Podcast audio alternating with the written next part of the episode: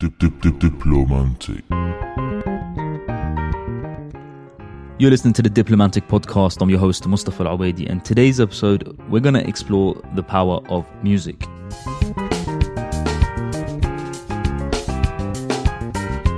We begin in South Korea and then we travel to Iraq to speak to the conductor of the Youth Orchestra of Iraq and the author of the book Upbeat, which tells the story of the orchestra's fascinating journey, Paul MacAlindin. But first, recognize the song? Yeah. Well, the video for this South Korean artist Psy's pop single released in 2012 is the most watched video on YouTube history.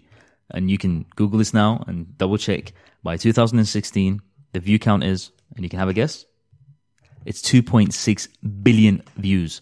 The song topped the music charts of over 30 countries with its accompanying dance moves that were becoming a craze, and some of you probably tried them out. It's okay. Various world leaders and even the UN Secretary General tried it out, who actually dubbed the song a force for world peace. Mm, wait, now let's just think about that for a second. A pop song being labeled a force for world peace. Could it suggest that Korea had this then powerful new source of soft power in its diplomatic toolbox? And some of you are thinking even, what does that mean?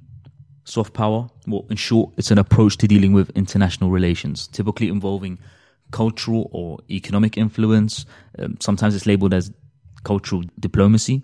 It's where ideas and information, art, other aspects of culture among nations and their people are exchanged in order to build a mutual understanding in other words, a tool to build bridges and to solve international issues where they might arise. So, for example, in this case, Psy managed to engage global audiences and engage it on South Korean pop culture, humor, social issues through the video, and even the South Korean language. And thus, it brought South Korea into millions of people's homes, hearts, and minds. Now, when you hear the word diplomacy, though, what instantly comes to your mind right now? You don't often associate singers or artists with diplomacy or playing the role of diplomats. And that's that's because amongst many things you may have said it's related to international affairs or politics, positions that are uh, distant away from the general public. However, before it is a profession, it is a skill that each of us possesses, a skill that we use when interacting with friends, family, colleagues, and people in our everyday life.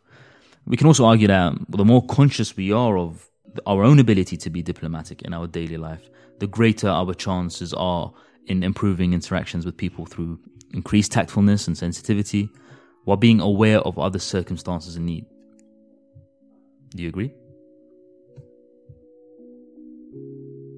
Dip, dip, dip, diplomantic. Another great example of cultural diplomacy initiatives playing a really successful role in building bridges and solving social international issues is that of the Youth Orchestra of Iraq. It was founded in 2008 by then a 17 year old Zuhal Sultan, a student and musician living in Baghdad, who wanted to, do something for her Iraqi peers. This idea came up to my head. Of course, a national youth orchestra. What else? Why not? But it wasn't going to be an easy task. She had to overcome her mental blocks first. I am 17. I'm studying for my high school finals. I'm a girl and I have no money and I don't think anyone's going to be interested in this. So I sat down and I said, well, how do I, how do I get this started? How do you get this started?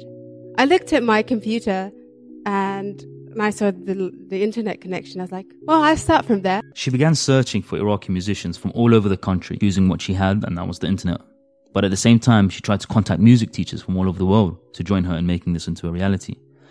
When the orchestra was ready, they then faced many challenges, of course, from divisions both inside Iraq and in the European countries they were going to visit, who all had their own agendas that the orchestra had to maneuver through.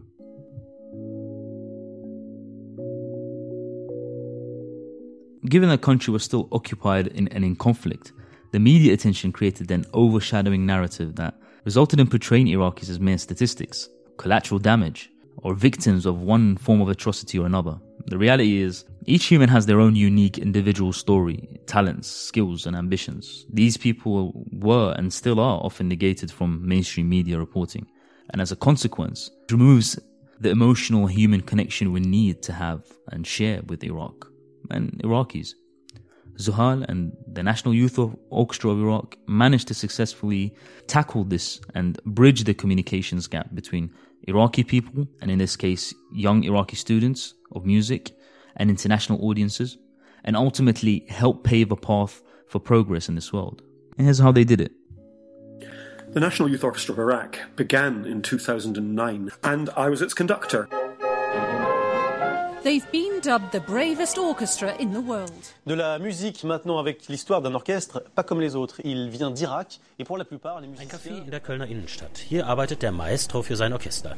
Denn hier gibt We es began very humbly with cultural diplomacy between each other in that first concert and summer course and escalated into full-blown international diplomats. It was really the diplomacy between the Kurds and the Arabs in the orchestra that was the f- focus of the first two years, I would say, simply because nobody really knew what to expect. Everybody was coming in cold to this project that we'd invented for them, which by any other standards was a national youth orchestra of very standard proportions, two weeks of rehearsal, one concert, then we all go home.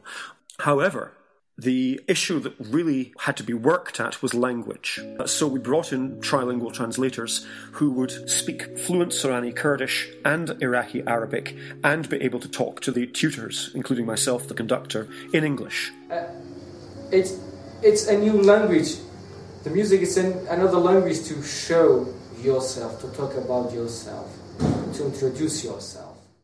And so what we did is basically used music sitting next to each other and performing the same notes as our main communication method.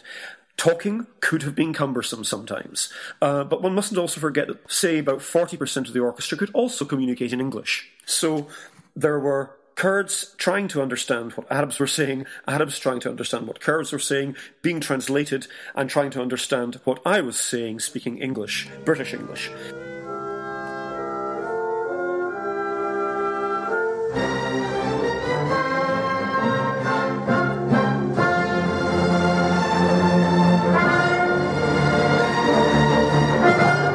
The other aspect, of course, of the diplomacy in those first two years was between the orchestra and the tutors, because I'm British, Scottish, and uh, the, we had American tutors and we had German tutors, uh, and all of these people were superb professionals in teaching their musical instruments, and we were not there to do anything except make music. And it was perfectly clear to the orchestra after a couple of summer courses that we couldn't care less about the politics. We just wanted to help them play music better and play music together.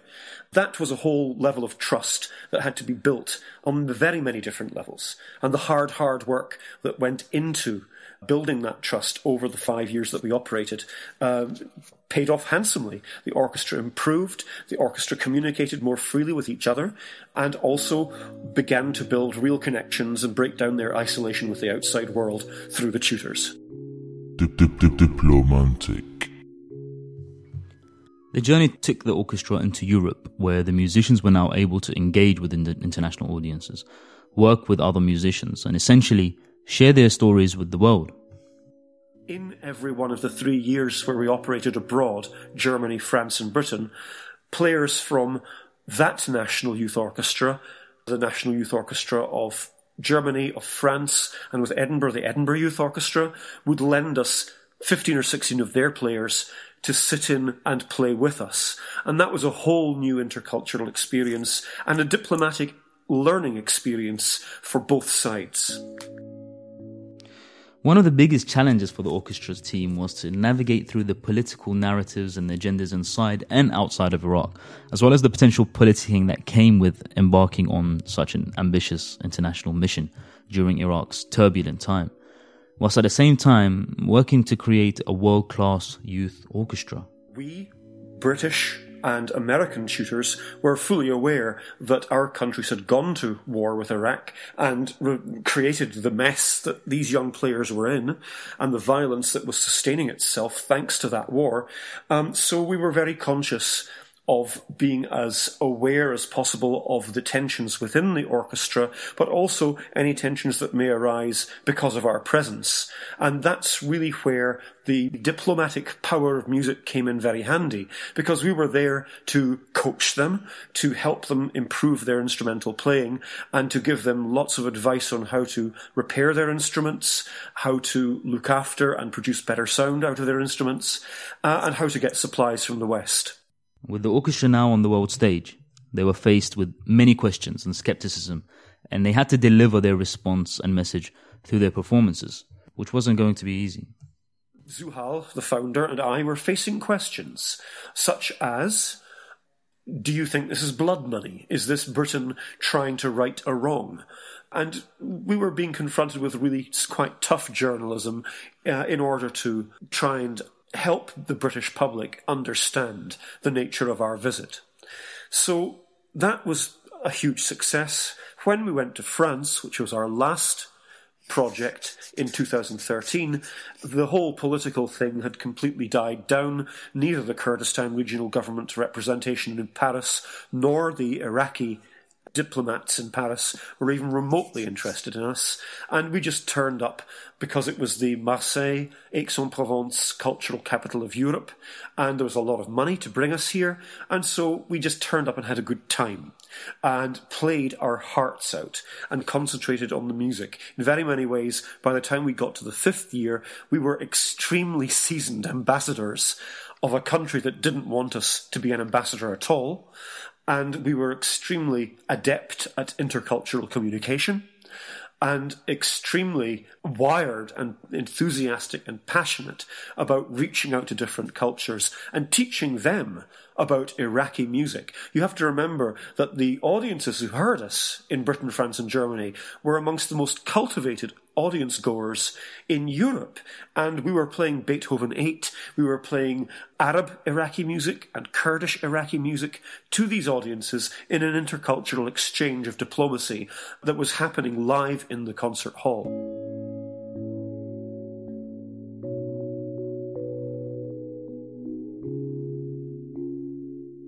So this was a very rich experience for everybody. There was, to summarise, the uh, the matter of cultural diplomacy between the audience and the orchestra, the matter of cultural diplomacy and educational diplomacy between the tutors and the orchestra, the matter of um, musical diplomacy and friendship between the orchestra and the guest players from each of the three European countries who sat next to us to play with us. And also there was the cultural diplomacy within the orchestra itself between the Kurds and the Arabs, not also forgetting the Assyrians, the Turkmens, and the Iraqi Armenians.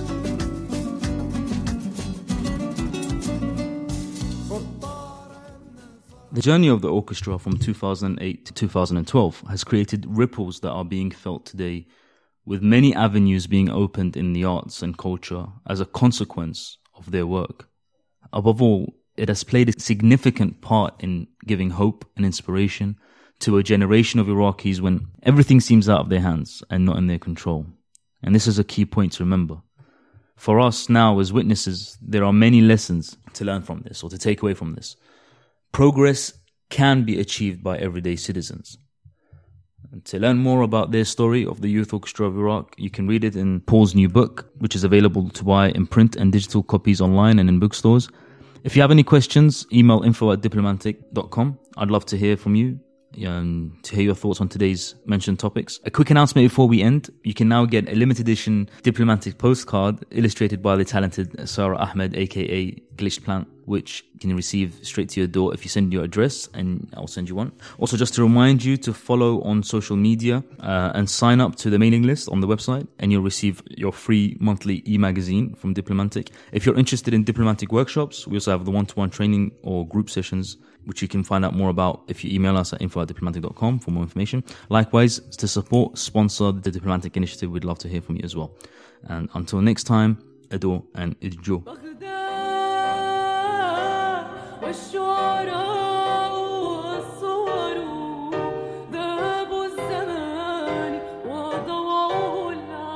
Dip, dip, dip, diplomantic. I'm from that B-A-G, H-P-A-D Poets and painters couldn't paint a better No words a letter, see me scream louder